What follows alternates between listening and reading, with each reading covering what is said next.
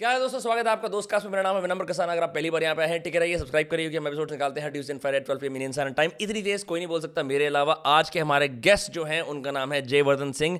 Exploring Indian history उनके channel का नाम भी है जयवर्धन सिंह।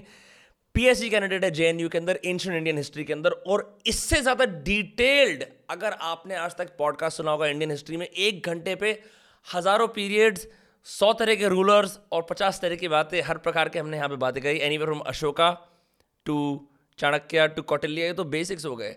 हमने रोमन पीरियड की बात करी हम लोगों ने बात करी वॉर इंस्ट्रूमेंट्स कौन से होते थे।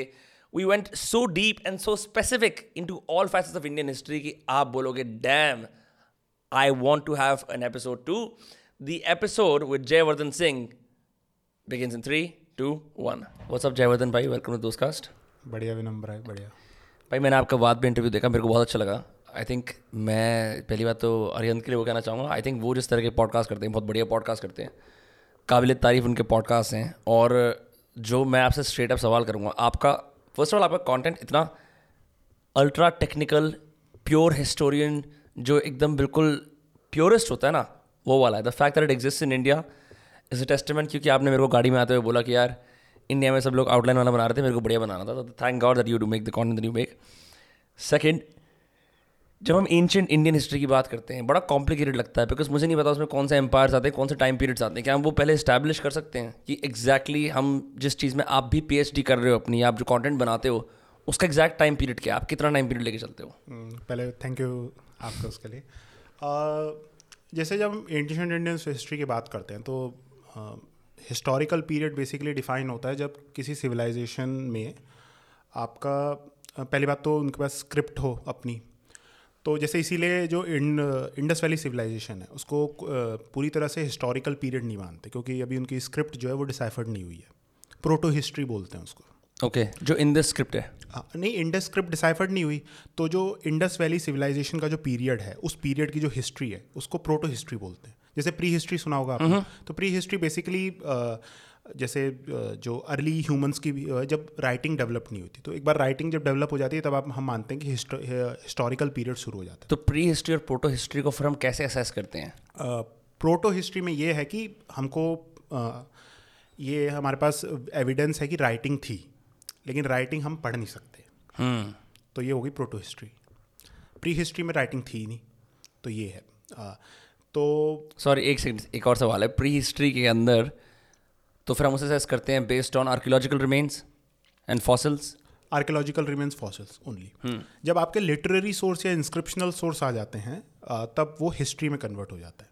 तो जैसे इंटरेस्टिंगली आप जैसे आप देखोगे जो वैदिक पीरियड है वैदिक पीरियड में जो आर्कियोलॉजिकल एविडेंस हैं वो एग्जैक्टली exactly बहुत डिबेट चलती है कि भाई जो पॉटरी जो हमें रिमेन्स मिले हैं पॉटरी के वो वैदिक पीरियड से एसोसिएटेड है कि नहीं। लेकिन हमारे पास क्योंकि वेद वेद हैं जो जितने वेद हैं तो इसीलिए वो हिस्टोरिकल पीरियड में आ जाता है। तो ये एक टेक्निकल डिटेल है। कुछ लोग एग्री नहीं करते इससे हम्म। लेकिन ये आप जैसे जब अकेडमिक हिस्ट्री पढ़ोगे तो ये डिस्टिंक्शन रहता है। तो एंशंट हिस्ट्री आप मान के चलिए जो वैदिक पीरियड है वैदिक पीरियड के स्टार्ट से लेके अब ख़त्म कब होता है ना तो उसमें भी बहुत डिबेट है और वो आइडियोलॉजिकल डिबेट आ जाती है। जैसे जब इंडियन हिस्ट्री शुरुआत हुई, बल्कि मॉडर्न इंडियन हिस्ट्री राइटिंग शुरुआत हुई तो बेसिकली जब ब्रिटिशर्स आए, तब उन्होंने इंडियन हिस्ट्री के बारे में पढ़ना शुरू करा। और मेन उनका कारण ये था कि वो जाने कि भाई यहाँ पे उनको अच्छे से गवर्न करना है। तो एक एक कल्चरल नॉलेज रहनी चाहिए। Then you will be able to rule that particular region effectively so उन्होंने जब पढ़ना शुरू करा ना तो उसमें उन्होंने तीन पी बेसिक डिस्टिंक्शन तब से आया एंशंट मिडीवल मॉडर्न और एक तरह से कुछ राइटिंग्स में हमें मिलता है ब्रिटिशर ब्रिटिश हिस्टोरियंस की राइटिंग में। एंशंट पीरियड को बोलते हैं हिंदू पीरियड मिडीवल को मुस्लिम पीरियड मॉडर्न को ब्रिटिश पीरियड तो ये डिस्टिंक्शन बेसिकली तब से चला आ रहा है। अब जैसे जो मॉडर्न हिस्टोरियंस हैं अकेडमिक्स वो ये कहते हैं कि आपने ये कम्युनल एक लाइन खींची है, उसमें आप डिवाइड कर रहे हो कम्युनल हिस्ट्री तो इसीलिए कुछ मामलों में डिस्टिंक्शन जैसे ये आप किताबें नई नहीं पढ़ोगे अगर तो उसमें ऐसे टर्म नहीं इस्तेमाल होते। जैसे अभी लेटेस्ट व्यू ये है कि around six six century AD और सेवन सेंचुरी एडी के अराउंड जो एंशंट इंडियन हिस्ट्री है वो ख़त्म हो जाती है फिर अर्ली मिडीवल शुरू हो जाती है। अब जैसे हमारे पास जो एंशंट इंडियन सोर्स हैं वो तो नहीं कह रहे कि हम एंशंट इंडियन हिस्ट्री में जी रहे हैं। हम्म, वो तो कंटेम्प्रेरी टाइप्स में जी रहे हैं अपने कंटेम्प्रेरी टाइप्स में जी रहे हैं। और ये तो हमारी अंडरस्टैंडिंग है हमने कुछ मामलों में देखे कहें तो कि बस अकेडमिकली अच्छे से समझ पाएँ अब जैसे जब हम जैसे एम में करते हो अगर आप अगर हिस्ट्री पढ़ रहे हो तो आपको एक पीरियड अपना चूज़ करना पड़ता है किस पीरियड पर आप फोकस करोगे। आपका एंशंट होगा मिडीवल होगा या फिर मॉडर्न होगा। तो एंशंट बेसिकली अगर मैं मतलब ज़्यादा कंफ्यूज ना करें तो six seven six seven century AD के अराउंड एंड हो जाता है। फिर अर्ली मीडियल अर्ली मिडीवल शुरू हो जाता है। अब वो ख़त्म कब होता है उस पर अलग डिबेट है। तो बड़ा इंटरेस्टिंग है। आपने स्टार्टिंग में वाली बात बोली थी कि अब कुछ लोग ये बात डिबेट करते हैं कि वैदिक पीरियड एग्जिस्ट करता है क्यों? क्योंकि वेदास हमारे पास है इसलिए हम हिस्ट्री मानते हैं और हम वेदास से बोरो कर सकते हैं उसकी राइटिंग यहाँ ये वाला सवाल आता है ऐसी कितनी सारी रिलीजियस बुक्स हैं जिसके अंदर रिलीजियस डिक्टम के अलावा उस कंटेम्प्रेरी टाइम की कुछ बात लिखी होगी कुछ इवेंट लिखा होगा। तो क्या ये सेम चीज़ फिर इंडिया के अंदर और बुक्स में अप्लाई करती है कि जहाँ पे we are using religious books या फिर अपोक्राफिकल बुक्स एज हिस्ट्री हाँ अ, क्योंकि जैसे बहुत सारे लोग डिबेट करते हैं कि यार रामायण इतिहास है। आई मीन लाइक वो फिर वो एक बहुत कंटेंशियस डिबेट आ जाता है बिकॉज़ वो कहते हैं कि वो उस टाइम की हिस्ट्री लिखी हुई है then you have to consider history लेकिन बहुत सारे लोग रिलीजियस स्कॉलर्स उसको मिथ बोलेंगे। जैसे आप अगर देखोगे ना तो इंडियन हिस्ट्री इस एंशंट इंडियन हिस्ट्री के स्पेशली हमारे पास हिस्टोरिकल सोर्सेज ज़्यादा हैं नहीं। तो बहुत सारे जो सोर्सेज हैं हमारे religious they are religious in nature जैसे वेदास हो गए। फिर उसके बाद जैसे जो बुद्धिस्ट टेक्स्ट्स हैं अर्ली त्रिपिटक करके बोलते हैं उनको तो उस वो भी सारे रिलीजियस नेचर के हैं। वो वो बेसिकली जो बुद्धिस्ट जो संघ है उसके बारे में है गौतम बुद्ध के बारे में। फिर जैन सोर्सेज में रिलीजियस हैं। कोई ऐसा सोर्स नहीं है अभी इस पीरियड में अर्ली पीरियड में खासकर जिसे हम कह सकते हैं प्योरली हिस्टोरिकल सोर्स है। हिस्टोरिकल इन द सेंस कि वो अपने उस पीरियड में क्या क्या पॉलिटिकल हिस्ट्री हो रही है उसके बारे में बता रहे हैं। पुराणास को कह सकते हैं कुछ तरीके से लेकिन पुराणा में बहुत सारी चीज़ डिटेल्स और भी आती हैं। अ, दूसरा आपका जो पॉइंट था अ, क्या रिपीट कर सकते मैंने आपसे ये बोला था कि बेसिकली ऐसी और किताबें भी हैं हमारे पास जिसको हम रिलीजियस किताबों को हिस्ट्री की तरह मानते हैं। हाँ तो मेजॉरिटी जो हमारे पास सोर्सेज हैं एंशंट इंडिया में रिलीजियस नेचर के हैं। और फिर उसके बाद जब ए, एक और आपने क्वेश्चन पूछा था ना रामायण से रिलेटेड करेक्ट करेक्ट रामायण बहुत सारे लोग उसे इतिहास मानते हैं। हाँ।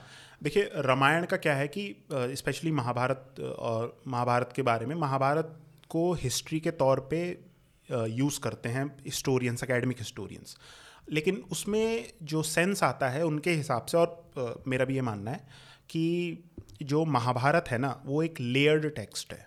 Layered text in the sense कि एक महाभारत का कोर था। वो जो जब बैटल लड़ी गई तब लिखा गया। उसके बाद उस पर layers add on add on होती गई। जैसे जैसे नए राइटर्स आए उन्होंने कंटेम्प्रेरी उसको री इंटरप्रेट करा अपने नहीं नहीं वैसा नहीं। जो कोर टेक्स्ट था ना कोर टेक्स्ट में ही उस पर क्योंकि पुराने समय में क्या है कि आप जो एक टेक्स्ट है टेक्स्ट को पास ऑन कर रहे हो दूसरे जनरेशन में तो बेसिकली ओरली ट्रांसफॉर्म होते थे और ओरली पास ऑन होते थे। तो नई नई डिटेल्स ऐड ऑन होती गई। ज़रूरी नहीं था कि उसमें इंटेंशन उनका ये हो कि हम क्या कहते हैं नया अपनी तरफ़ से वर्जन लिखें लेकिन लेयर्स ऐड होती गई। जैसे उसका एग्ज़ाम्पल हम ये देख सकते हैं कि महाभारत के कुछ कुछ पैसेजेस में यवन हुण ये सब मेंशन है। अब यवन जो थे एंशंट इंडियन पीरियड में ग्रीक्स को कहते थे। तो ग्रीक इन्वेजन हुआ था एक मॉडर्न uh, पीरियड के एंड के अराउंड और मतलब एलेक्जेंडर भी आया था लेकिन मेन सिग्निफिकेंट इन्वेजन जो था वो मॉडर्न मॉडर्न पीरियड के एंड के अराउंड हुआ था। तो उसमें यवन मेंशन है। फिर हुणों हुणों का पीरियड था लगभग आपका 1400 हंड्रेड ईयर्स जिसको हम हंस बोलते हैं। हंस हाँ। इंडियन हिस्ट्री सोर्सेज में हुण बोलते हैं। तो 1500-1600 साल पहले का ये पीरियड है हंस इन्वेजन। तो अगर आप कोई पढ़ेगा कि भाई इसमें महाभारत में तो ये हुण लिख रखा है तो मतलब क्या? 1600 साल पहले लिखी गई थी महाभारत। नहीं, इसमें ये मतलब है कि जो टेक्स्ट है आपका वो लेयर्ड टेक्स्ट है। तो ये इंपॉर्टेंट है। अब इसमें डिबेट, अब इसमें डिबेट ये आ जाती है कि हिस्टोरियंस को ये दिखा मतलब आपको बताना पड़ेगा कि भाई कौन सा कोर टेक्स्ट है और कौन सा जो है वो लेटर एडिशन है। उसमें जैसे हम कुछ पैसेजेस में हमको लिख हमको देखने को मिलता है कि जो फॉर्म ऑफ़ गवर्नमेंट है वो इतनी एडवांस नहीं है जितनी जैसे गुप्ता पीरियड में हो गई थी। और फिर कुछ में क्या है कि जैसे एक स्पेशली पर्व है महाभारत का जिसे कहते हैं भीष्म पर्व। उसमें आपने फ़ेमस वो पैसेज हमको पता है सबको महाभारत का कि भीष्म जो है वो बेड ऑफ़ एरोस पे लेट रखे हैं। तो उसमें है कि युधिष्ठिर जो है उनसे सवाल जवाब करते हैं बेसिकली राजधर्म के ऊपर। तो उसमें जो भीष्म बताते हैं चीज़ें ना उसमें हिस्टोरियंस का ये मानना है कि जो वो वाला पीरियड मतलब वो जो डिटेल्स हैं जो भीष्म दे रहे हैं वो डिटेल्स जो हैं वो पोस्ट मॉडर्न पीरियड की रियलिटीज़ को डिपिक्ट कर रही हैं। पोस्ट मॉडर्न पीरियड बेसिकली आपका हो गया 180 एट्टी बी के आफ्टर और 300 हंड्रेड के पहले। सो so, इस पीरियड की रियलिटीज़ को जो ये टेक्स्ट है स्पेशली ये वाला पर्टिकुलर पैसेज वो बता रहा है। अब इसका मतलब ये नहीं कि वो, जैसे आप कह सकते हो कि भाई इसका मतलब ये हुआ कि जो ये पूरा पैसेज है भीष्म का, ये हुआ ही नहीं था। अब उसमें आप मेरे हिसाब से ये कह सकते हो कि ये पैसेज हुआ था, लेकिन जो डिटेल्स हैं, जो इतनी सिग्नि जैसे युधिष्ठिर कुछ मतलब क्वेश्चन पूछा उन्होंने, उसका आंसर भीष्म दे रहे हैं कि गवर्नमेंट कैसी होनी चाहिए किंग के क्या क्या फ़ंक्शंस हैं। तो वो जो डिटेल्स हैं ना वो आपका इस पीरियड की रियलिटीज़ को बता रही है मतलब कि इस पीरियड में वो डिटेल्स ऐड हुई होंगी। ये ओरिजिनल जो स्टोरी थी वो वही थी उसमें आप नई डिटेल्स ऐड कर रहे हो। तो बेसिकली आप बहुत सारी हिस्ट्री उसको अब्रेज करके छोटा वर्जन बना सकते हो if you remove all the extra details आप कोर टेक्स्ट पे जा सकते हो। नहीं वो वो आपका फिर वो बात होगी ना वही फिर इसमें इंटरप्रिटेशन की बात होगी। आपके हिसाब से ये वाला कोर टेक्स्ट है। Okay okay. मेरे हिसाब से नहीं नहीं ये वाला जो हिस्सा है ये कोर का पार्ट नहीं है ये आपका लेटर एडिशन है। तो ये कर सकते हैं हम। और वो फिर वो फिर सब्जेक्टिव नेचर आ जाता है उसका। और इसीलिए कुछ मामलों में जैसे बहुत लोग कहते हैं कि भाई ये वाला व्यू है ये वाला व्यू है तो at the end of the day हम प्रूव नहीं कर सकते। आर्कियोलॉजिकल या इंस्क्रिप्शनल एविडेंस अगर हमारे पास नहीं है तो और आपका जो मेजर कंक्लूजन्स हैं वो हिस्ट मतलब टेक्सचुअल सोर्सेज पे हैं तो बहुत सब्जेक्टिव हैं नेचर पे। यार आप मेरे को जयवर्धन भाई एक बात बताओ फिर उसके हिसाब से मैलकम ग्लैडवेल का एक पॉडकास्ट है रिविजनिस्ट हिस्ट्री ठीक है? इंडिया में बहुत सारे लोग हैं जो कोट एंड कोट अब करंट गवर्नमेंट के हिसाब से या अपने नए सिद्धांतों के हिसाब से रिवाइज कर रहे हैं हिस्ट्री को तो आपने ये वाली बात करी कि एक बंदा डिसाइड करता है कि ये मेरे लिए कोर है दूसरा बंदा डिसाइड करता है मेरे लिए कोर है। ये when does history start becoming complex? When people start adding, according to feminist history, actually ये ज़्यादा पार्ट सिग्निफिकेंट है according to, ये जो as a student of history जो आप अपने पी में है how is how does revisionist history और constant revising of history pose a challenge to studying it मेरे एक प्रोफेसर थे, अभी वो हैं नहीं मतलब एम में उन्होंने मेरे को पढ़ाया था तो उनका एक बहुत ही अच्छा मतलब एक पर्सपेक्टिव था कि जो हिस्ट्री होती है ना history advances when you ask new questions okay तो कुछ जैसे जैसे आप एग्जांपल देता हूँ मैं मॉडर्न पीरियड की हमने सबको मॉडर्न पीरियड सुना है। तो मॉडर्न पीरियड की जो स्टडी थी हम देखते हैं कि नाइनटीन सेंचुरी के अराउंड हमको जो अशोकन इडिक्ट्स हैं उसमें जो स्क्रिप्ट इस्तेमाल होती है वो हमको हमने डिसाइफर करी। एक जेम्स प्रिंसेप बहुत मतलब ब्रिटिश हिस्टोरियन थे स्कॉलर थे उन्होंने डिसाइफर करी। उसके बाद हम पढ़ पाए कि ये आ, क्या लिख रखा है इसमें। फिर 1909 में हम हमें अर्थशास्त्र रीडिस्कवर हुई। उससे पहले हमारे पास अर्थशास्त्र हमको पता था कि लिखा गया टेक्स्ट लेकिन हमारे पास था नहीं। तो 1909 में हमको ये मिला अर्थशास्त्र। फिर लोगों ने पढ़ना शुरू करा मॉडर्न पीरियड के बारे में। तो स्टार्टिंग में जो मॉडर्न गवर्नमेंट थी वो हिस्टोरियंस ने ये सोचा कि मॉडर्न गवर्नमेंट थी centralized centralize in the sense कि किंग जो है, वो पाटलिपुत्र में बैठ रखा है, वो डिसीज़न उसने पास करा और वो डिसीज़न फिर ऑफिसर्स की चेन ऑफ़ कमांड से होते होते होते होते बेसिक जो विलेज लेवल है, वहाँ तक पहुँचा। अब जब नए हिस्टोरियंस आए, उन्होंने उन्होंने चैलेंज करा इस पॉइंट को।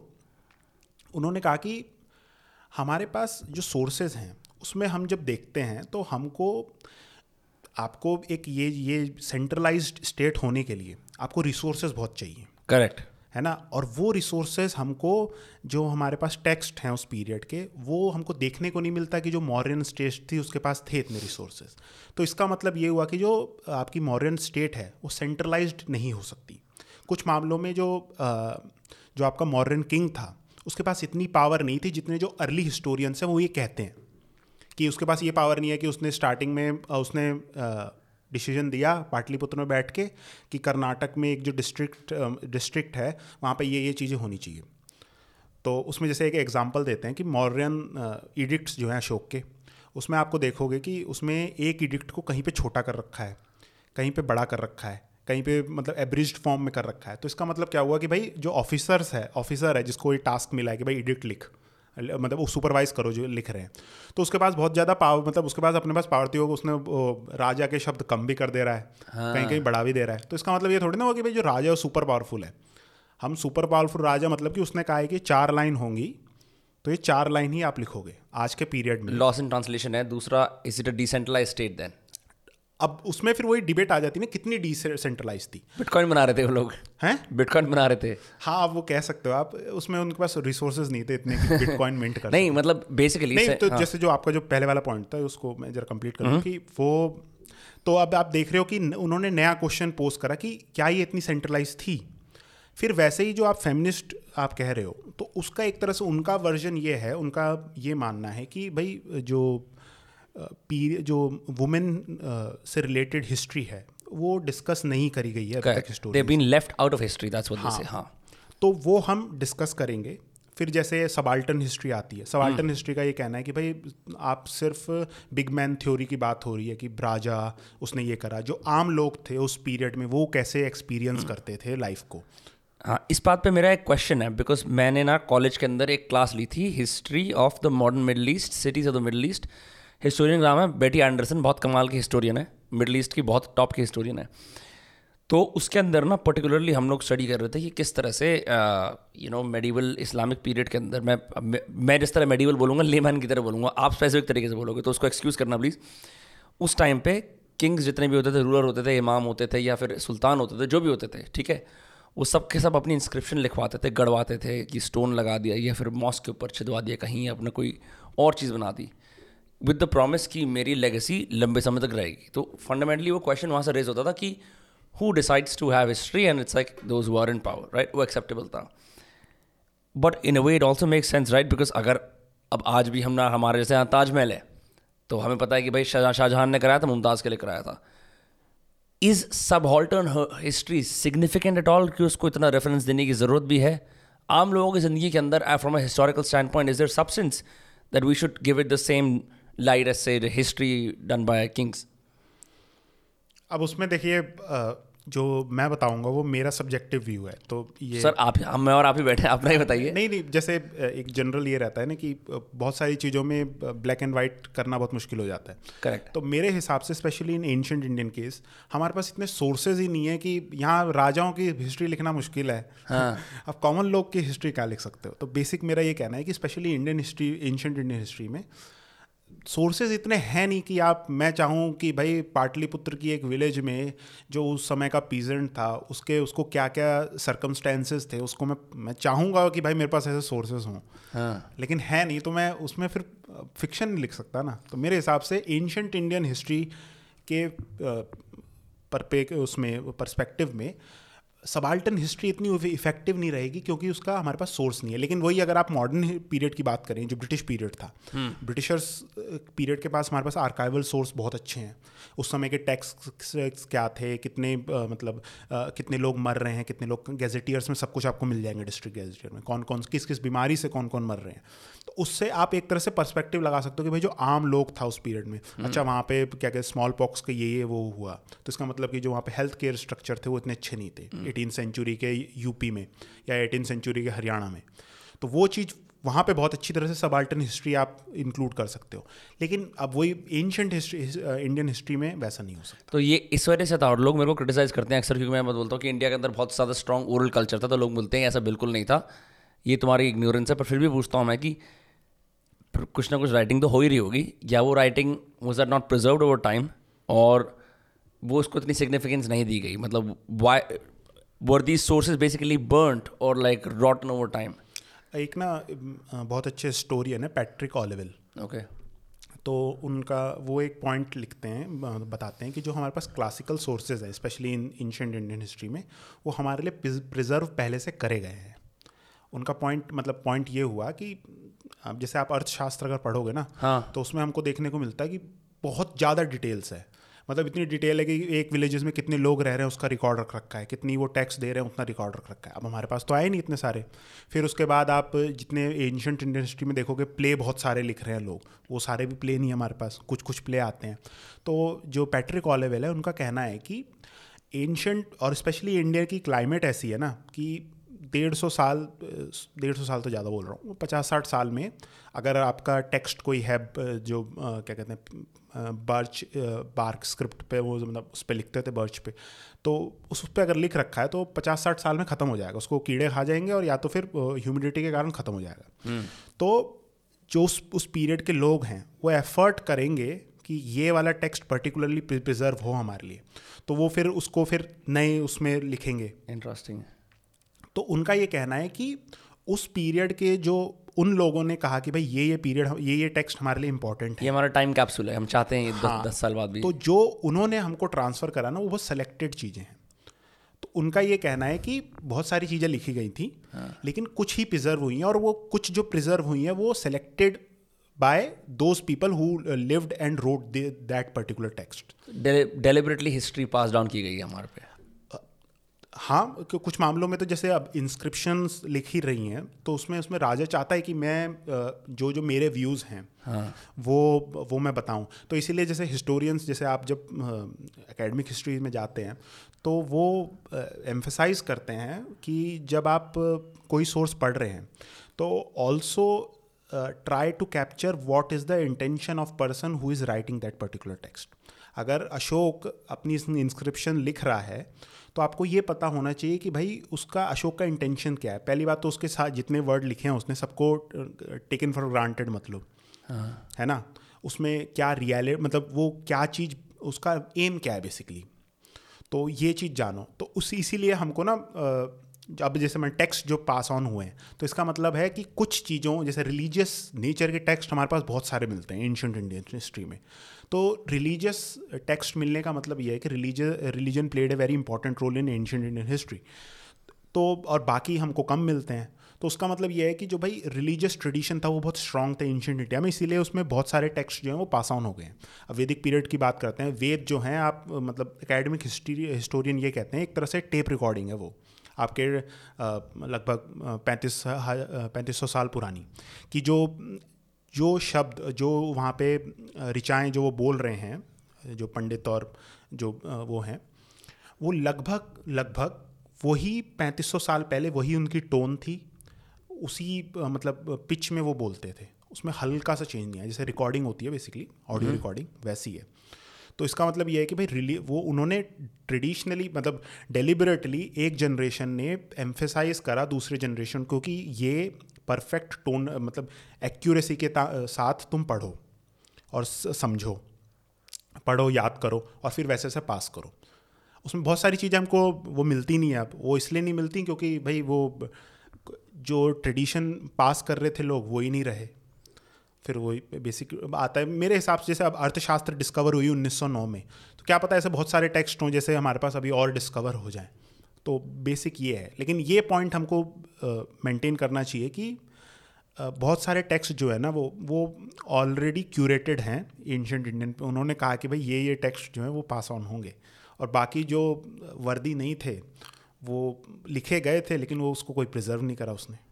एक अश्विन सांघी की किताब है, उसका नाम है उनका भी मैजिशंस ऑफ़ माजदा अभी रिसेंटली आई है। उनकी भारत सीरीज़ की किताब है। उसके अंदर जोरास्ट्रियंस के फेथ के अंदर ना एक स्पेशल फायर होती है ब्लू कलर की, जिनको प्रिजर्व करनी होती है। मैं उसका नाम भूल गया हूँ, क्या फायर है। तो उस फायर को प्रिजर्व करने के लिए ना तीन सौ, चार सौ साल फैमिलीज़ वो करती हैं कि हमें इस फायर को प्रिजर्व करना है और उसको अपना धर्म मानती हैं ड्यूटी मानती हैं। इसी वजह से वो फायर जो फॉर बर्न हो रही है, वो प्रिजर्व हो रही है। मैं उसका एग्जैक्ट नाम बोल रहा हूँ, लोग कमेंट्स में बता सकते हैं। तो इससे आपकी वाली बात से एक और पैरल ये रेज होता है। ऐसे ही आप जाओगे, अगर वाराणसी जाओ या किसी यूपी के शहर के अंदर जाओ जहाँ पे घाट हैं तो वहाँ पे वो लोग एग्जिस्ट करते हैं। भाट नाम के अगर आपने सुना होगा जो आपकी फैमिली हिस्ट्री बताते हैं। प्रोवाइडेड आप जाके उसको अपडेट करा और सब कुछ करो राइट पर वो आज भी एक एंशियन सिस्टम है जिसको हेरिडेटरी तरीके से पास ऑन किया जाता है। The next question that is raise is अब आपके जैसे बहुत सारे लोग यहाँ पे आ गए जो अकेडमिकली हिस्ट्री में एज अ स्टूडेंट इंटरेस्ट हुए उसको फिर परस्यू करा उसके आसपास अपना मटेरियल दुनिया में यू you नो know, संचार करना शुरू कर दिया।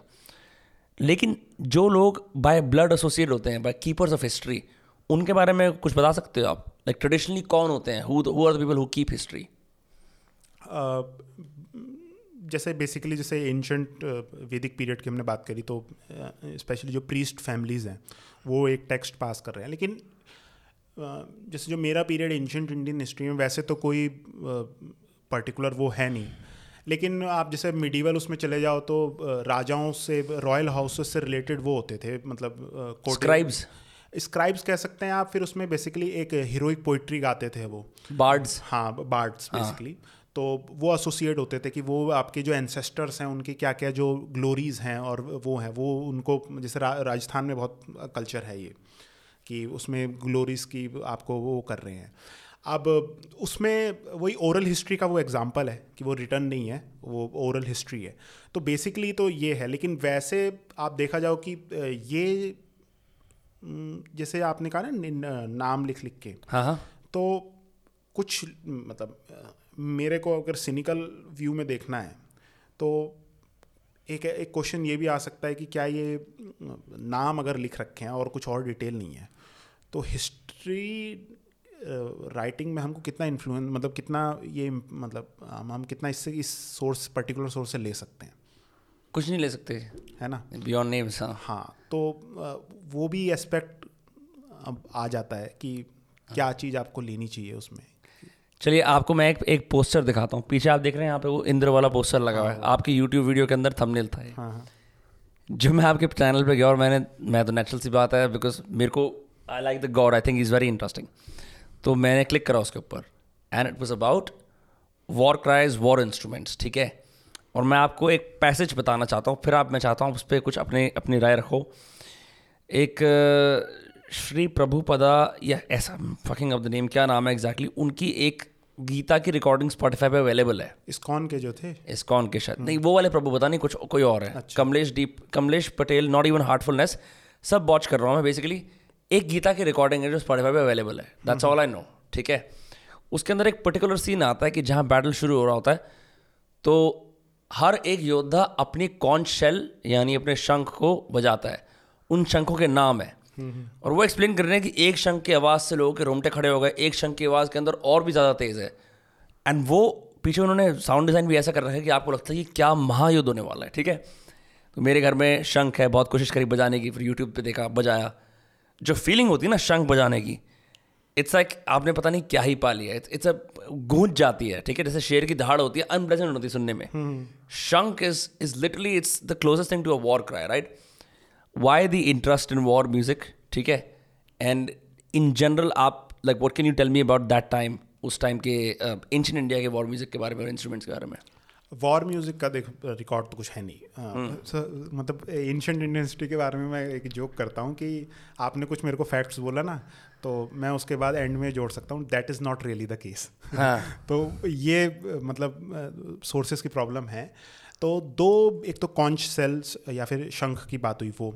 फिर एक होता था वॉर ड्रम्स जिसको हम्म। कहते थे संस्कृत में दुंदुभी। हम्म। आप अगर जैसे अभी भी जो सिख ट्रेडिशन में निहंग जो हैं वो बद बजाते हैं वो।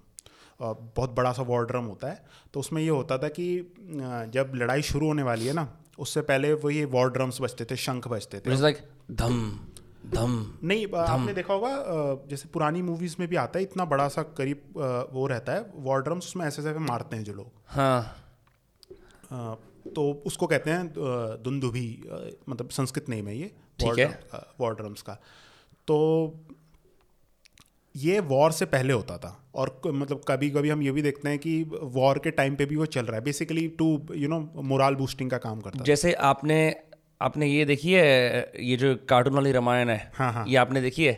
इसके अंदर मैं एक रावण का सॉन्ग चलाना चाहता हूँ। बस आप मेरे को बताना कि इसमें धुंध भी है या नहीं है ठीक है? हम्म, हम्म। हाँ। फिर सिंबल्स होते थे वो जो नहीं होते बड़े बड़े प्लेट्स जो होती हैं सिंबल्स भी होते हैं? हाँ वो भी होते हैं मतलब वो मतलब पूरा पूरा कोरस होता था एक। जैसे इंटरेस्टिंगली जब ये eighteen seven modern pre modern period में यूरोपियन आर्मीज़ में जो ये बेसिकली वॉर का रहता था ना कि जो ड्रम्स बजा रहे हैं या फिर हॉर्न्स मतलब बजा रहे हैं तो वो बच्चों को देते थे वो हम्म। तेरह चौदह साल के बच्चों को। ट्रम्पेट ट्रम्पेट वगैरह बचाने का जब हाँ. मार्चिंग में और लड़ाई के टाइम पे भी उनका काम रहता था ये बचाने बजाने का एक इंटरेस्टिंग मतलब बच्चे वॉर के अंदर बजाते थे।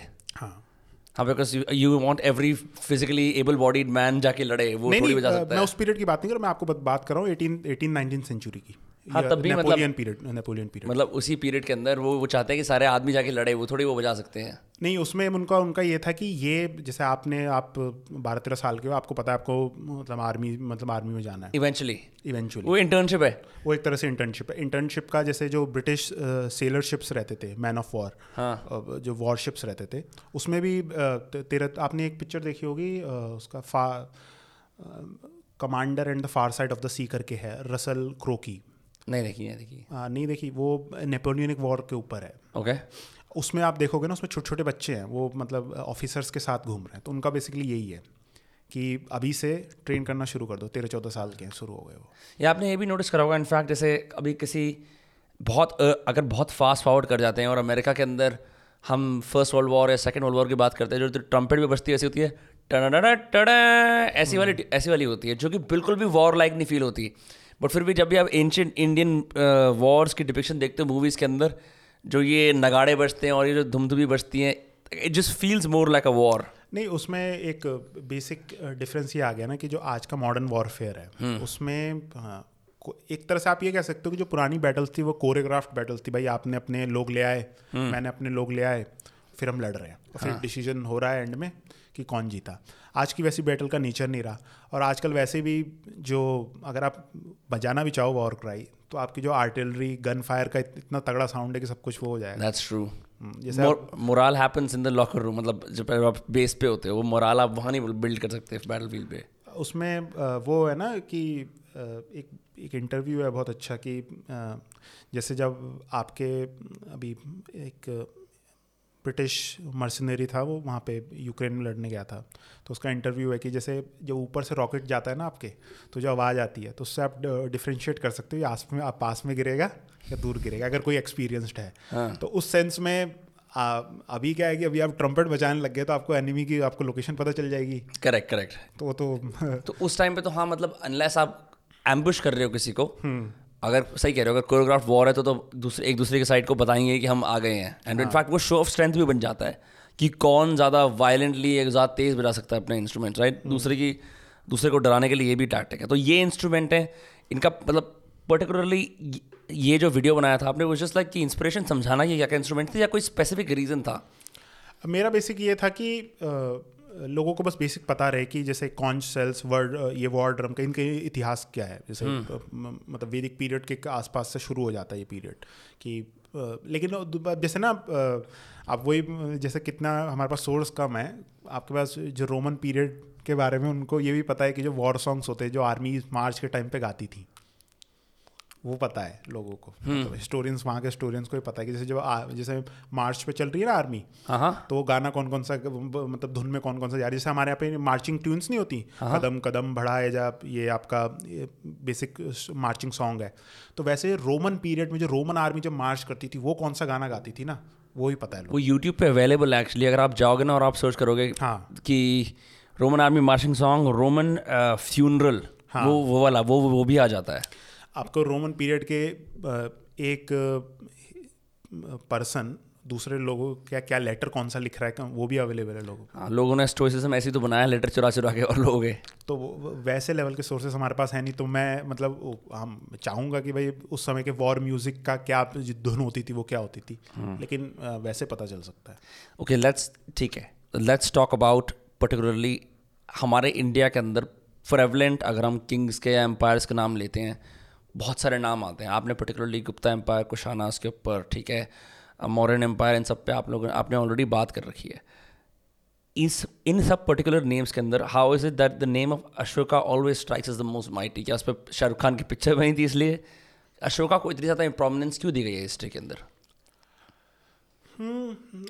अशोक का पहली बात तो आप अशोक के पीरियड के बाद जो बुद्धिस्ट सोर्सेज हैं, उस, उसमें अशोक बहुत प्रोमिनेंटली फिगर होते हैं। लेकिन बाद का जो पीरियड है ना उसमें इतने नहीं होते। इंटरेस्टिंगली आइन अकबरी जो अकबर के पीरियड में लिखी गई थी और सबसे मेन सोर्स है। बेसिकली आप एक कह सकते हो कि एक तरह से जो अकबर के पीरियड का जो मेन डॉक्यूमेंट है हिस्टोरिकल डॉक्यूमेंट वो है आयन अकबरी। तो आयन अकबरी में मेंशन मिलता है अशोक का। लेकिन उसमें अशोक जो है वो पूरे इंडिया का रूलर नहीं है। बेसिकली कश्मीर का रूलर बता रखा है उसको।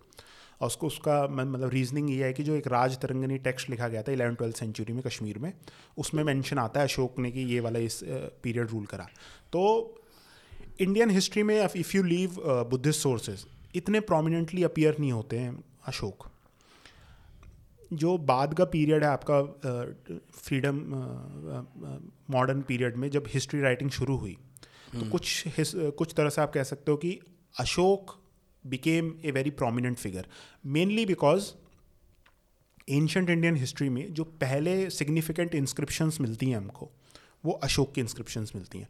और उसका स्केल आप देखोगे तो पाटलिपुत्र से लेके अफ़गानिस्तान तक, अफ़गानिस्तान और ऊपर आपका जो ये अफ़गानिस्तान हो गया, नीचे आपका कर्नाटक के एरिया तक। लग, सारी से मतलब हर जगह पे लगभग फैली हुई है अशोक की inscription so which is north to south living the east east is not ruling too much beyond नहीं नहीं ईस्ट में है ना पाटलिपुत्र वहाँ पे तो बेस था पाटलिपुत्र इज़ वेयर पटना। पटना। तो ठीक है यू बेसिकली गॉट इंडिया उसमें अपनी नॉर्थ ईस्ट स्टेट्स हैं या नहीं है? नॉर्थ ईस्ट की नहीं है। नॉर्थ ईस्ट की नहीं है। So Pataliputra is where is Pataliputra हो गया आपका बंगाल तक है। हम्म, बंगाल तक है। और उधर से Pakistan and Afghanistan also covered eastern Afghanistan only eastern Afghanistan ठीक है। So technically he can be called the king of India ठीक है। इंडियन सब कॉन्टिनेंट ये पर्टिकुलर कैंपेन अशोक ने कैसे लीड किया कि मेरे को पूरे देश पे राज करना ये उसने इनहेरिट करा था या स्ट्रेटेजिकली लीड किया and then what led to his downfall जैसे मॉडर्न हिस्ट्री से पहले जो मगध का एरिया है मगध का एरिया बेसिकली जो आज का आपका पटना और गया का जो डिस्ट्रिक्ट है वो कोर था इराक का हम्म। और नंदा डायनेस्टी के टाइम पे लगभग मैं बात कर रहा हूँ आपकी four hundred B C two three fifty B C उस पीरियड में हम देखते हैं कि जो आ, पूरा बिहार यूपी मध्य प्रदेश आपका parts of Rajasthan parts of Haryana और ये parts of parts of parts of Maharashtra as well so so, ये जो एरिया है लगभग ये नंदों ने कॉन्कर कर रखा है। मेजर कॉन्क्वेस्ट जो है वो चंद्रगुप्त मौर्य के पीरियड में करी गई थी। Okay okay. और बेसिकली अशोक का आपका उसकी जो मेन प्रोमिनेंट कैंपेन थी वो थी कलिंग की कैंपेन हम ये जानते हैं वो कलिंग मेन प्रोमिनेंट कैंपेन थी। बाकी सारा कॉन्क्वेस्ट तो चंद्रगुप्त ने पहले कर रखा तो he inherited it he inherited India हाँ इनहेरिटेड इंडिया इंडियन सब क्रेजी फिर उसमें जैसे मैं स्टार्टिंग में डिबेट नहीं कर रहा था कि सेंट्रलाइज स्टेट का कॉन्सेप्ट है मॉडर्न में। तो उसमें जैसे स्पेशली बात करते हैं लोग कि साउथ में जो एक्सपेंशन हो पाया मॉरियस का तो उसमें जो सदन जो उस समय का पीरियड था वहाँ पे एक्चुअली कोई सिग्निफिकेंट किंगडम थी नहीं। हाँ लोकेलिटीज़ थी लोकेलिटीज़ में छोटे छोटे लोकल लीडर्स कर रखे हैं। हम्म। तो अगर मॉरन एम्पायर भाई उनके पास जो वॉर मशीन है उनकी उनके लिए बहुत आसान था इनको हराना क्योंकि कोई एक कंसोलिडेटेड अपोजिशन नहीं थी। तो इसीलिए वो एक्सपेंड हो गए साउथ में इतना। तो एक कारण ये भी है कि उस समय साउथ जो था हम्म। उस समय वहाँ पे इतना स्टेट्स डेवलप नहीं हुई थी। मैंने बचपन में एक कहानी पढ़ी थी जैसे आप वो नहीं लेके आते किताब दुकान से बीस रुपए की कहानी हम्म। की किताब होती है इलास्ट्रेटेड होती है उसके अंदर दिखा रखा था कि अशोक बहुत वेलियंट एम्पर था। फिर कलिंगा के कैंपेन के बाद पर्टिकुलरली उसने रिलाइज करा कि मैं कितना बुरा आदमी मैंने कितने लोगों का खून करा that is the rise of is Buddhism is that accurate ना। अशोक बुद्ध बौद्ध धर्म को पहले ही फॉलो करता था। खून खराबा करने के बाद भी? नहीं उससे पहले ही करता था। हम्म। और उसके बाद ऐसा कोई नहीं हुआ कि भाई कलिंग वॉर के बाद वो बुद्धिस्ट बन गया। तो ये पॉपुलर में था ऐसा नहीं था। हम्म। बस लेकिन वो ये कहता है जैसे कि आप देखोगे कि मेरे को मतलब इतने लोग हुए और अब जो जो किंग हैं वो मॉडर्न एम्प्रर है वो ऐसा नहीं चाहता कि इतने लोग मरें। लेकिन उसमें इंटरेस्टिंगली जहाँ पे उसने खून खराबा करा था हाँ। वहाँ पे जो वहाँ की जो एडिक्ट है उसमें स्पेशल मेंशन हो रखा है एक स्पेशल क्लॉज ऐड कर रखा है कि अगर तुमने फिर से कराना तो मैं फिर से तुम तुम्हें बताऊँगा पनिश करूँगा। तो ये जो एक मॉडर्न मिथ है आप कह सकते हो। हाँ। Okay and and what about I think आपने बहुत सारे वीडियोज़ बना रखे हैं कौटिल्य अर्थशास्त्र के आसपास क्योंकि एज यू नो कि बिकॉज़ उसमें इतनी सारी बातें हैं पॉपुलेशन रिकॉर्ड्स हैं लैंड पे कैसे गवर्न करना है, किस तरह के स्पाइज रखने हैं ठीक है इकोनॉमिक्स से करनी है, पूरी ट्रीटीज़ है वो बेसिकली राइट स्टेट रूलिंग पे। जैसे माकी वाले ने कोशिश करी थी द प्रिंस बनाने की, इस तरह से वो है।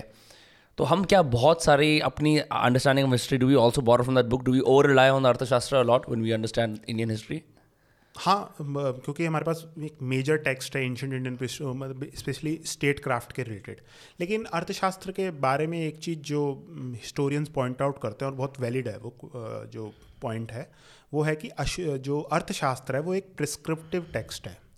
वो डिस्क्रिप्टिव टेक्स्ट नहीं है। मतलब अर्थशास्त्र जो मौर्यन पीरियड की जो रियलिटीज़ थी उसको डिपिक्ट नहीं कर रहा है। वो कौटिल्य वहाँ पे ये कह रहे हैं कि मेरे हिसाब से ऐसे गवर्नर्स होने चाहिए ऐसे स्टेट मशीनरी होनी चाहिए ऐसे तुमको डॉक्यूमेंट्स लिखने चाहिए। अब रियलिटी क्या थी ये हमको नहीं पता। Right right. तो अब एक तरह से ये वैल्यू जजमेंट जो हिस्टोरियन या जो स्टूडेंट ऑफ़ हिस्ट्री उस टेक्स्ट को पढ़ रहा है अब उसमें ये आता है कि आप किस चीज़ किस पॉइंट को कह रहे हो कि ऐसा होता था। तो ये जो है ये इंपॉर्टेंट कि it is a prescriptive text तो ये वाला जो डिस्टिंक्शन है ना बहुत लोग क्या करते हैं कि अर्थशास्त्र को स्पेशली जो जैसे पुराने हिस्टोरियंस थे एक नए हिस्टोरियंस का एक क्रिटिसिज्म है कि अर्थशास्त्र को आपने मौर्यन एडमिनिस्ट्रेशन का एक समझ लो मैनुअल की तरह आप पढ़ रहे हो। करेक्ट करेक्ट लेकिन उसको पढ़ नहीं सकते ना वैसे मैनुअल क्योंकि वो कौटिल्य का यूटोपिया है कि ऐसा होना चाहिए। हाँ। हाँ। अब जैसे भाई स्कूल की जो रूल बुक होती है रूल बुक के हिसाब से अगर 200 साल पहले लोग कहने लग जाएँ कि बच्चे ऐसे ऐसे करते थे तो रियलिटी तो वैसी होती नहीं हाँ। बट आई थिंक शायद लोग ओवर ईगर होंगे कुछ नया पॉइंट अराइव करने के लिए इसलिए वो प्रिस्क्रिप्टिव किताब को भी डिस्क्रिप्टिव के तरीके से यूज़ करना शुरू कर देते होंगे। हाँ लेकिन मतलब उसमें जैसे आप एक चीज़ ये कह सकते हो कि नया नया सोर्स मिला था उस टाइम पे तो लोगों को लोग वो मतलब उन्होंने इस्तेमाल करना चाहा। पुराने फिर बहुत सारी चीज़ें ऐसे होती है ना कि जैसे आपको नया कोई सोर्स मिला है और बहुत सिग्निफिकेंट डिस्कवरी थी जब कौ- कौटि ये कौटिल्य का अर्थशास्त्र रीडिस्कवर हुआ उन्नीस सौ में। तो उसमें क्या है कि बहुत सारी चीज़ें जो हैं जब आप एक पीरियड जब हो जाता है जब ये एक्साइटमेंट ओवर हो जाती है तो फिर जो आपके थीसिस है उसका क्रिटिसिज्म शुरू होता है। तो ये था। मैंने आजकल ट्विटर पे आजकल नहीं कुछ समय में कभी कभी देखा है लोग ना एक दूसरे को गाली लिखते हैं मिलिच्छा करके ट्विटर पे मैंने कभी कभी नोटिस करा है।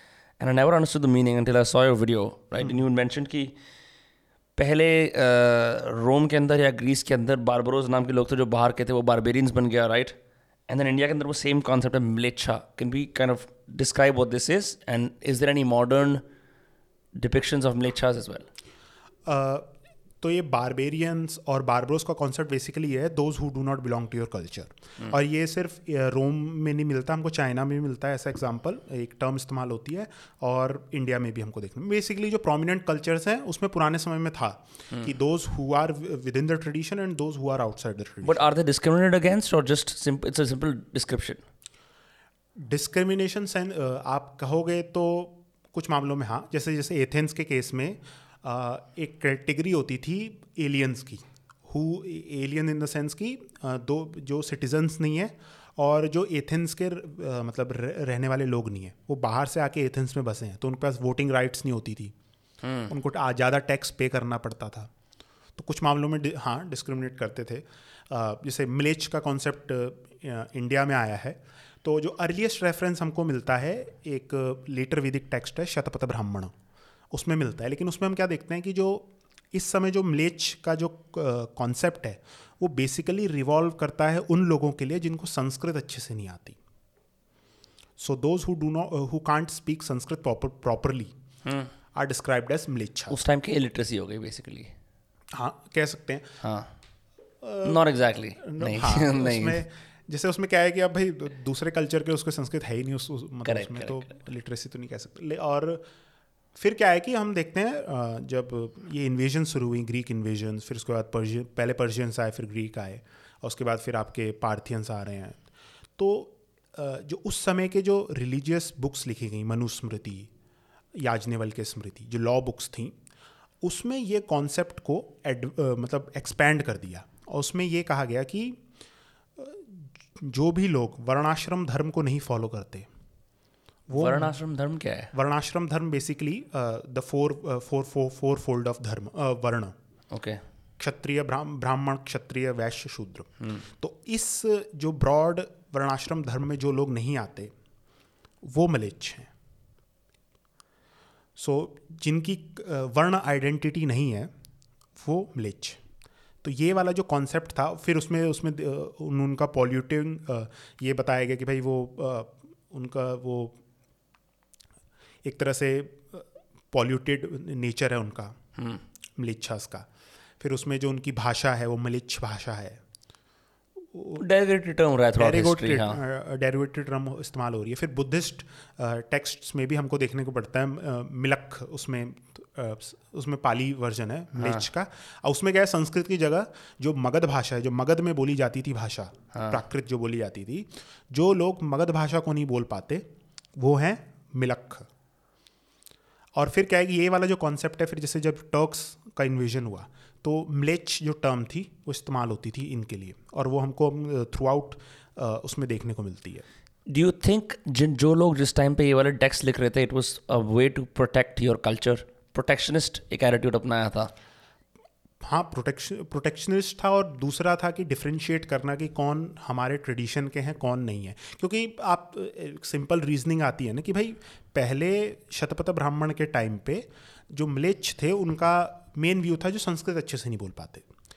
अब क्यों हम देख रहे हैं इस पीरियड में जो ये लॉ बुक्स लिखी गई हैं उसमें हम क्यों ये ऐसा देख रहे हैं कि भाई जो ये मीनिंग है उसको एक्सपेंड करके जो वर्णाश्रम धर्म को नहीं फॉलो कर रहे हैं वो म्लेच्छ बन गए अब।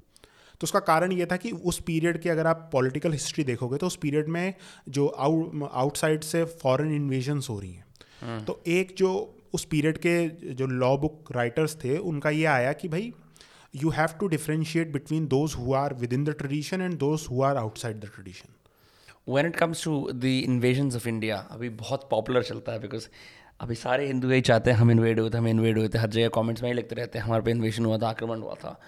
And most people place it centrally as we were invaded by Mughals और मंगोल्स राइट और थोड़ा बहुत वो गजनी वगैरह आ जाते हैं एक बार मंगोल इन्वेजन इतना प्रोमिनेंट नहीं था इंडिया में That's what I've generally heard, may have misheard, right? But then earlier on in the conversation, you mentioned we've been invaded, invaded by Greek people, Parthenians, or so can we just l- run through the list of invasions and when they happened and क्या consequences थे of each of them? जैसे सबसे पहले तो सबसे prominent invasion Persian invasion हुआ था।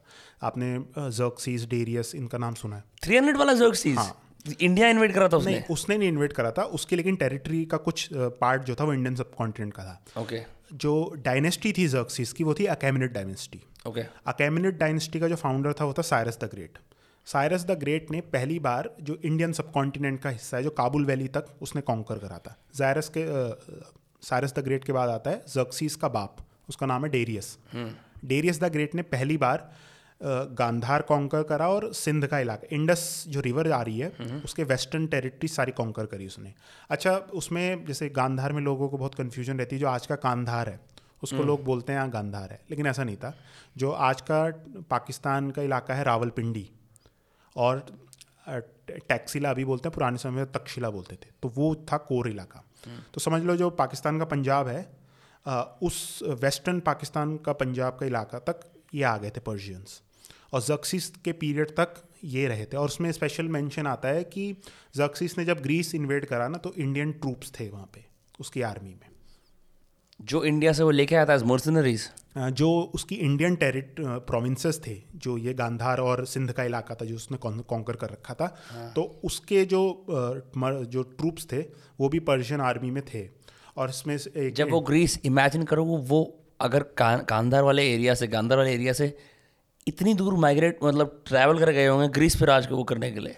हाँ तो उसकी आर्मी को असेंबल होने में बताते हैं कि भाई दो साल के करीब लग गए थे। हैं जस्ट टू इन्वेड ग्रीस नहीं उनका जो कोर एम्पा कोर है वो अभी आज का ईरान है वो है। वहाँ से आप धीरे धीरे आपके अलग अलग प्रोविंसेस से आर्मी आ रही है मोबिलाइज हो रही है। इंडिया में अभी भी अगर आप चाहो अगर अगर कल को इंडियन आर्मी कहे कि हमको इन्वेड करना है पाकिस्तान तो अभी भी मोबिलाइज करने में लगभग दो से तीन महीने लग जाएँगे। और ये कंजर्वेटिव मतलब मेरे हिसाब से optimistic figures you are right because अभी I had this gentleman on retired colonel Rajeev Bherwan अभी यहाँ पे आए थे वो।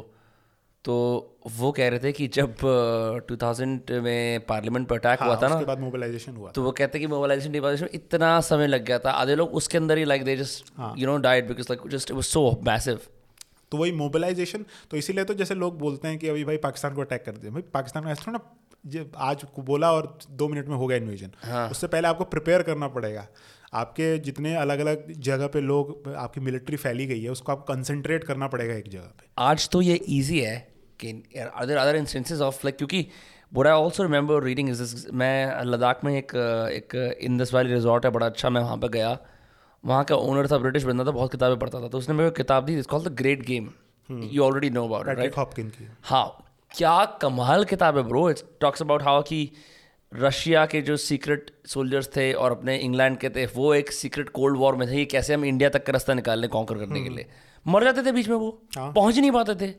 वो मोबालाइज करना इतना मुश्किल था घुसपैठिया बन के लाइक हम लोग रियलाइज़ नहीं करते। अभी भी मन में ऐसा लगता है कि हाँ रशिया कॉन्कर करना है चलो like I generally think mobilization must be a bigger problem in history than it is today हाँ अब कुछ मामलों में तो बिल्कुल जैसे मोबालाइजेशन में आपका स्पेशली औरंगज़ेब के पीरियड में आता है जब औरंगज़ेब ने ये सदन इन्वेजन शुरू हुआ तो मुग़ल आर्मी को आपको मस्टर करने में ही बहुत टाइम लग जाता है। हम्म। कि भाई अलग अलग प्रोविंसेस से लोग पैदल आ रहे हैं या घोड़े पे आ रहे हैं उसमें धीरे धीरे आते हैं।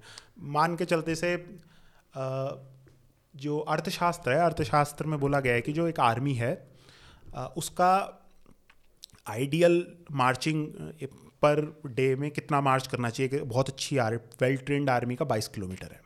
बस। बस।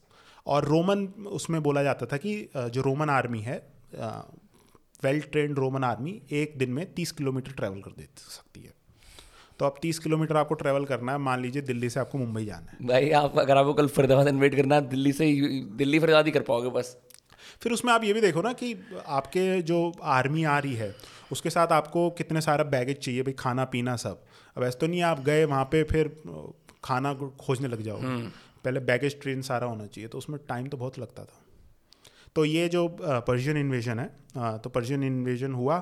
फिर उसके बाद एलेक्जेंडर आ गया एकदम से। डेरियस को जैसे डेरियस थर्ड था जो लास्ट कैबिनेट रूलर था उसको हरा के तीन सौ पच्चीस छब्बीस में ये एलेक्जेंडर आता है।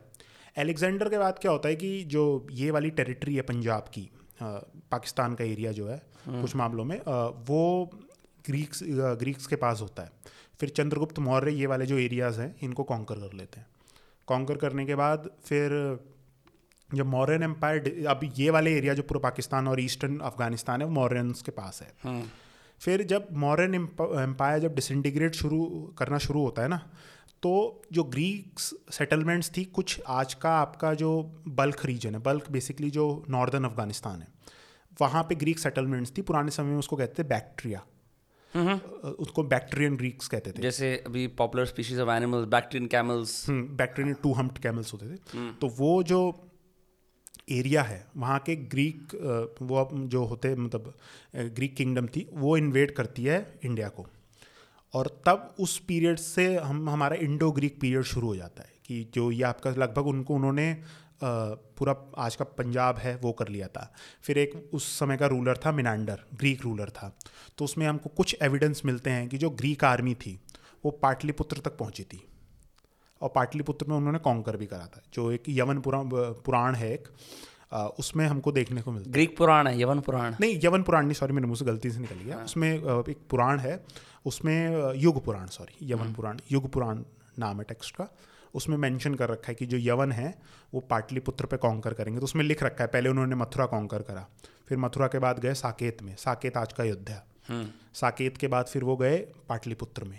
फिर कुछ एक उसमें लिख रखा है मध्यामी का जो आज का चित्तौड़ रीजन है। तो वहाँ पे भी उन्होंने अटैक कर रहे हैं। एंड इस टाइम पे इंडिया की प्रॉस्पेरिटी क्या थी? लाइक दिस पीरियड जिस तरह से जो मास लूटिंग हुई कॉलोनियल टाइम पे was the same happening there और the Greeks not interested in looting at all looting in the sense की प्रॉस्पेरिटी एग्रीकल्चर प्रॉस्पेरिटी थी। और मतलब वैसे भी भाई आपका पुराने समय में तो इंडस्ट्रियल वैसे कुछ था नहीं। तो बेसिकली एग्रीकल्चरल लैंड जिसके पास ज़्यादा है वो बहुत ज़्यादा प्रॉस्परस होगा। तो इंडिया हम्म। उस मामले में तो बहुत काफ़ी रिच था। और कुछ मामलों में आप ये भी कह सकते हो कि इन्वेजन का मेन ये था कि जो थ्रेट पोज करती थी इंडियन पावर्स जो ग्रीक रीजन था ये वाला आपका जैसे जो ग्रीक टेरिटरी थी इसकी मिनांडर की स्पेशली जो आज का जो आपका एरिया है ना यमुना से वेस्टर्न यमुना यमुना बैंक के वेस्टर्न टेरिटरी जितनी भी है हम्म। मथुरा तक सारी की सारी इसकी टेरिटरी थी। तो उसका एक रीज़न जो इन्वेड करने का था पाटलिपुत्र तक टू एक एक्सप्यूनिटिव एक्सपीडिशन आप कह सकते हो कि ये जो इंडियन पावर्स हैं मेरे एम्पायर को थ्रेटन ना करें। हम्म। हम्म, तो उसके बाद अब ये ग्रीक हो गए। फिर ग्रीक जब डिसइंटीग्रेट होने शुरू हुए तो फिर एक सेंट्रल एशियन नोमैडिक पीपल थे उनको कहते थे शक। शक इंडियन सोर्सेज में कहते हैं और इंडिया जो आपके वेस्टर्न सोर्सेज हैं उसमें कहते हैं सीथियंस हम्म। तो वो जो शक थे उन्होंने इन्वेट करा। बेसिकली उन ये जैसे शक आए शक के बाद फिर इंडो पार्थियंस आए। इंडो पार्थियंस के बाद फिर आपके कुशान्स आए। लेकिन इनका जो एरिया है वो नॉर्दर्न इंडिया और आपका बेसिकली मतलब यूपी तक का इलाका है। कुशानों ने अच्छे से मतलब आपका बनारस तक पहुँच गए थे। एंड कुशान्स किधर से were are the Kushans from Kushans का जो ओरिजिनल आप कहोगे तो वो आज का जो मंगोलिया है ना वहाँ पे एक लोग रहते थे यूचीज करके। हम्म। और ये यूचीज जो थे इनको वहाँ पे वहाँ से भगाया एक ट्राइब थी श्वांगनू करके। ये पहुँचे आपके इधर आज का जो कजाकिस्तान है वहाँ पे। फिर वहाँ से सेटल होते होते पूरा बैक्टीरिया इन्होंने कॉन्कर करा। हाँ। बैक्टीरिया कॉन्कर करने के बाद फिर ये ट्रिकल डाउन होते गए इधर। आपका अम, पं जो आपका अफ़गानिस्तान और पाकिस्तान का इलाका है वहाँ पे। फिर धीरे धीरे आके specially in the in the period of Kanishka. Kanishka के पीरियड में आके उन्होंने कॉन्कर करा है आपका इंडिया बनारस तक तो हमें पक्का पता है। और नीचे आपका जो ये मालवा सेंट्रल इंडिया का ये रीजन है वो सब कॉन्कर करा है। इनके सिक्के जो है हमको पाटलिपुत्र पटना तक मिलते हैं। लेकिन उसमें वो डिबेट है कि जैसे भाई आपको अगर पाकिस्तान के सिक्के दिल्ली में मिल रहे हैं तो इसका मतलब ये थोड़ी ना है अगर 400 साल पहले की यहाँ पे कॉन्कर हो गए थे। जयवर्धन भाई आप दिन में कितनी किताबें पढ़ते हो? अब भाई वो तो गिनता नहीं मतलब ये है कि जैसे बहुत लोग ये समझते हैं कि एक पर्टिकुलर हिस्टोरिकल टेक्स्ट मतलब बुक है। तो अब मेरे को पर्टिकुलर 400 पेज की किताब है। ज़रूरी नहीं हो 400 पेज मेरे लिए इंटरेस्ट वो हो। क्योंकि बहुत सारी चीज़ क्या होती है कि अगर आप एक पर्टिकुलर टॉपिक पे पढ़ रहे हो और किसी कोई नई किताब आई है तो बहुत सारी डिटेल्स जो है उसमें पुरानी आपको पहले पता है। जो नया व्यू है वो मेरे को पढ़ना है। तो उस हिसाब से कवर टू कवर तो नहीं पढ़ता लेकिन अब कहना पाना क्योंकि भाई मेरा काम ये है लोग कहते हैं। नहीं नहीं इसलिए पूछ रहा हूँ बिकॉज़ आपकी पढ़ाई तो एंशियंट इंडियन हिस्ट्री के अंदर है लेकिन आपकी रुचि उससे बहुत बाहर जाती है। नहीं एंशंट इंडियन हिस्ट्री तो मेरा वो जो अभी मैं काम कर रहा हूँ वो है लेकिन ओवरऑल तो मेरे को इंडियन हिस्ट्री जैसे आप एक्सपेक्ट करोगे ना कि भाई अगर मैं इंडियन हिस्ट्री का स्टूडेंट हूँ और मैं अगर एम मैंने करा है तो मेरे को ऐसा तो नहीं है सिर्फ़ एंशंट इंडियन हिस्ट्री मुझे तो लगा था आप बोलोगे कि हरप्पा के बारे में बात करोगे सिर्फ़। नहीं वो वो फिर उसमें मेरे को एक एक्चुअली हड़प्पा वाला पीरियड इतना एक्साइटिंग नहीं लगता। आई थिंक वो बहुत ज़्यादा ओवर टॉक्ड आउट है। आई थिंक लोग मोस्टली वही उसी के बारे में बात करते हैं। नहीं ओवर टॉक आउट है लेकिन मेरे केस में ये है कि मेरे को जो लिटरेरी सोर्सेज है ना उसमें वो पढ़ने में मज़ा आता है। उसमें क्या आपको आर्कियोलॉजिकल आर्कियोलॉजिस्ट जो है उनके हिसाब से भाई उनका इंटरेस्ट अलग है लेकिन उनको उनका उनका वो भाई खाने पे रोटी का वो है। लेकिन हाँ. मेरे को लिटरेरी सोर्सेज में ज़्यादा इंटरेस्ट आता है। तो ऐसी कौन सी कंट्रीज़ और रीजन्स की हिस्ट्री है आउटसाइड ऑफ़ इंडिया जो आपको पर्टिकुलरली फैसिनेटिंग लगती है बियॉन्ड द ग्रीक वंस और ऐसी रेयर कंट्रीज़ जिसके बारे में कोई भी ना जानता हो that you have like a fascination for academically Persia तो स्पेशली ऑटोमन एम्पायर नहीं नहीं ऑटोमन तो आपका ये टर्की वाला पीरियड उसमें Persian specially in the case of जैसे ये ससेनिट्स पीरियड जो है वो और कुछ मामलों में मेरे बेसिकली मेरे को फैसिनेशन है रोमन और क्लासिकल जो वेस्टर्न हिस्ट्री है वो और फिर आपका जो ये मंगोल पीरियड है ये सब।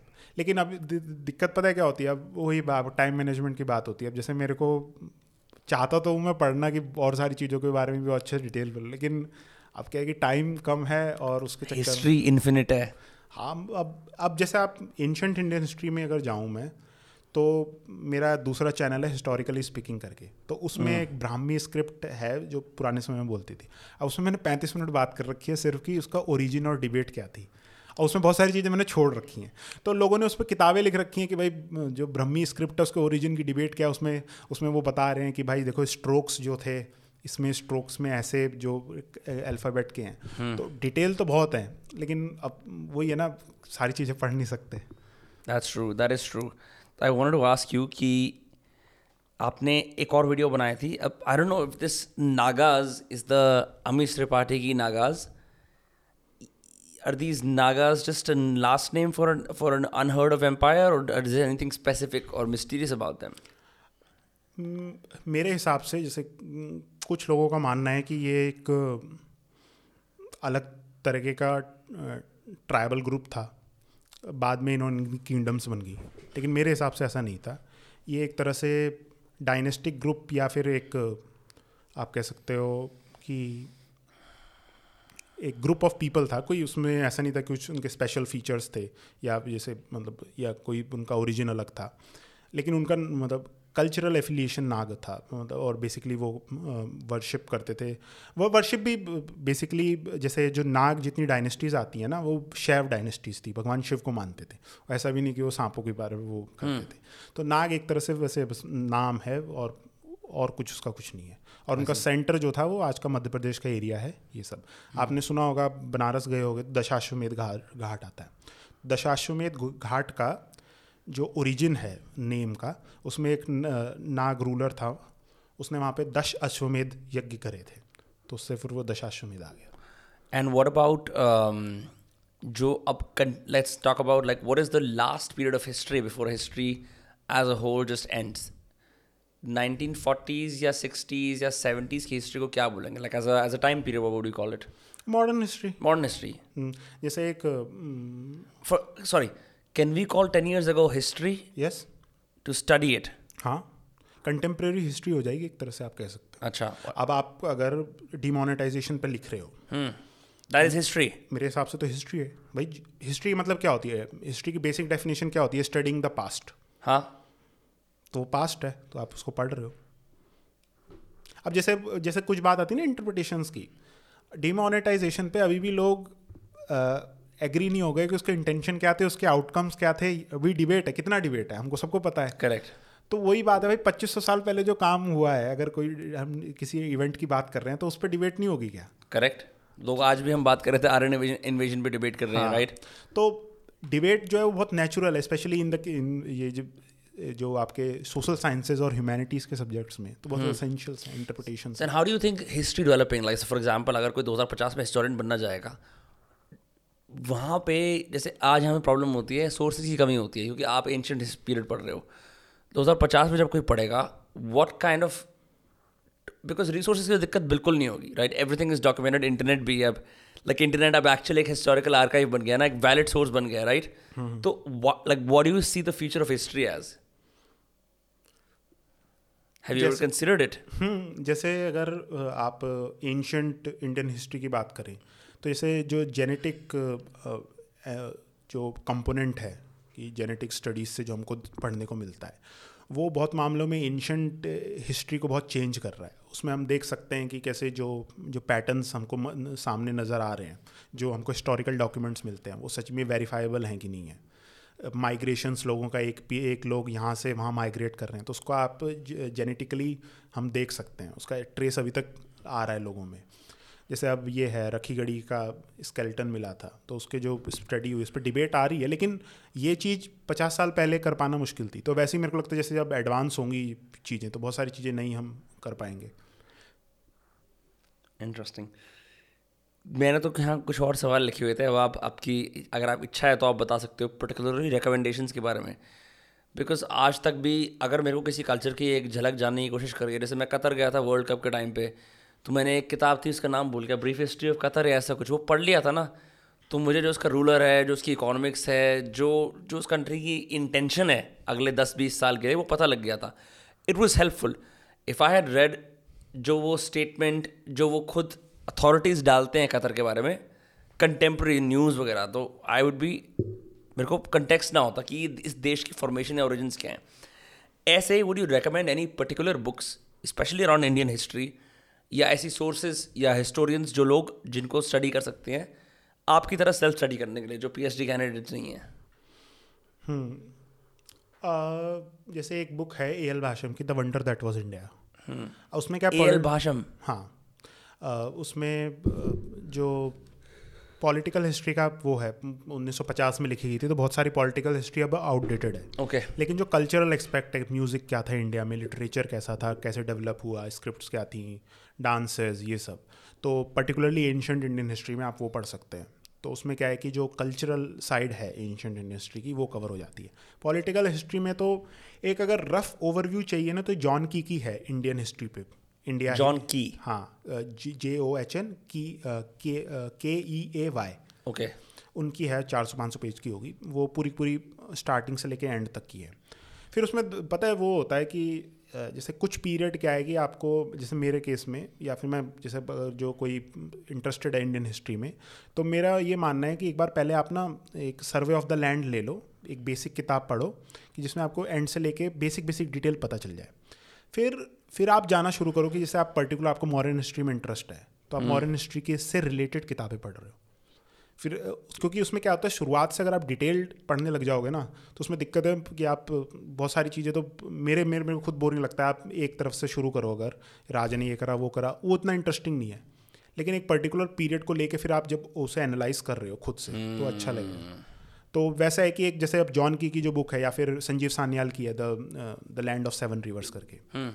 तो बेसिक एक ओवरव्यू आसान भाषा में बता देती है इंडियन हिस्ट्री का। तो जब आपके पास वो हो गया ना तो अब आप फिर डिटेल अच्छे समझ पाओगे। एक बेसिक ओवरव्यू के लिए ये बुक्स अच्छी हैं। और एंशंट इंडियन हिस्ट्री अगर आपको पढ़ना है तो cultural side A L Basham से अच्छा मेरे को नहीं लगता किसी ने करा है।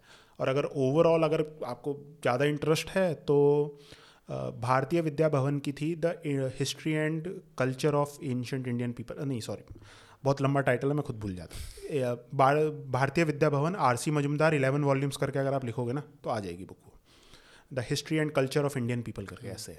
और अगर लोगों को हिस्ट्री दस मिनट में जाननी तो आपका चैनल फॉलो कर सकते हैं। दस मिनट में तो नहीं हो पाएगा वो उसमें एक एक टॉपिक के ऊपर दस मिनट में अगर जानना हो तो। हाँ लेकिन उसमें पता दिक्कत क्या है? जैसे मैं खुद ये वो करता हूँ रियलाइज़ करता हूँ कि जो अगर जिनको कुछ नहीं पता ना उनके लिए बड़ा दिक्कत हो जाए। तो मैं ये रिकमेंड करूँगा कि शुरुआत से देखो। शुरुआत से बहुत लगा आप जैसे आप लेटेस्ट वीडियो अगर आप देखोगे हम्म।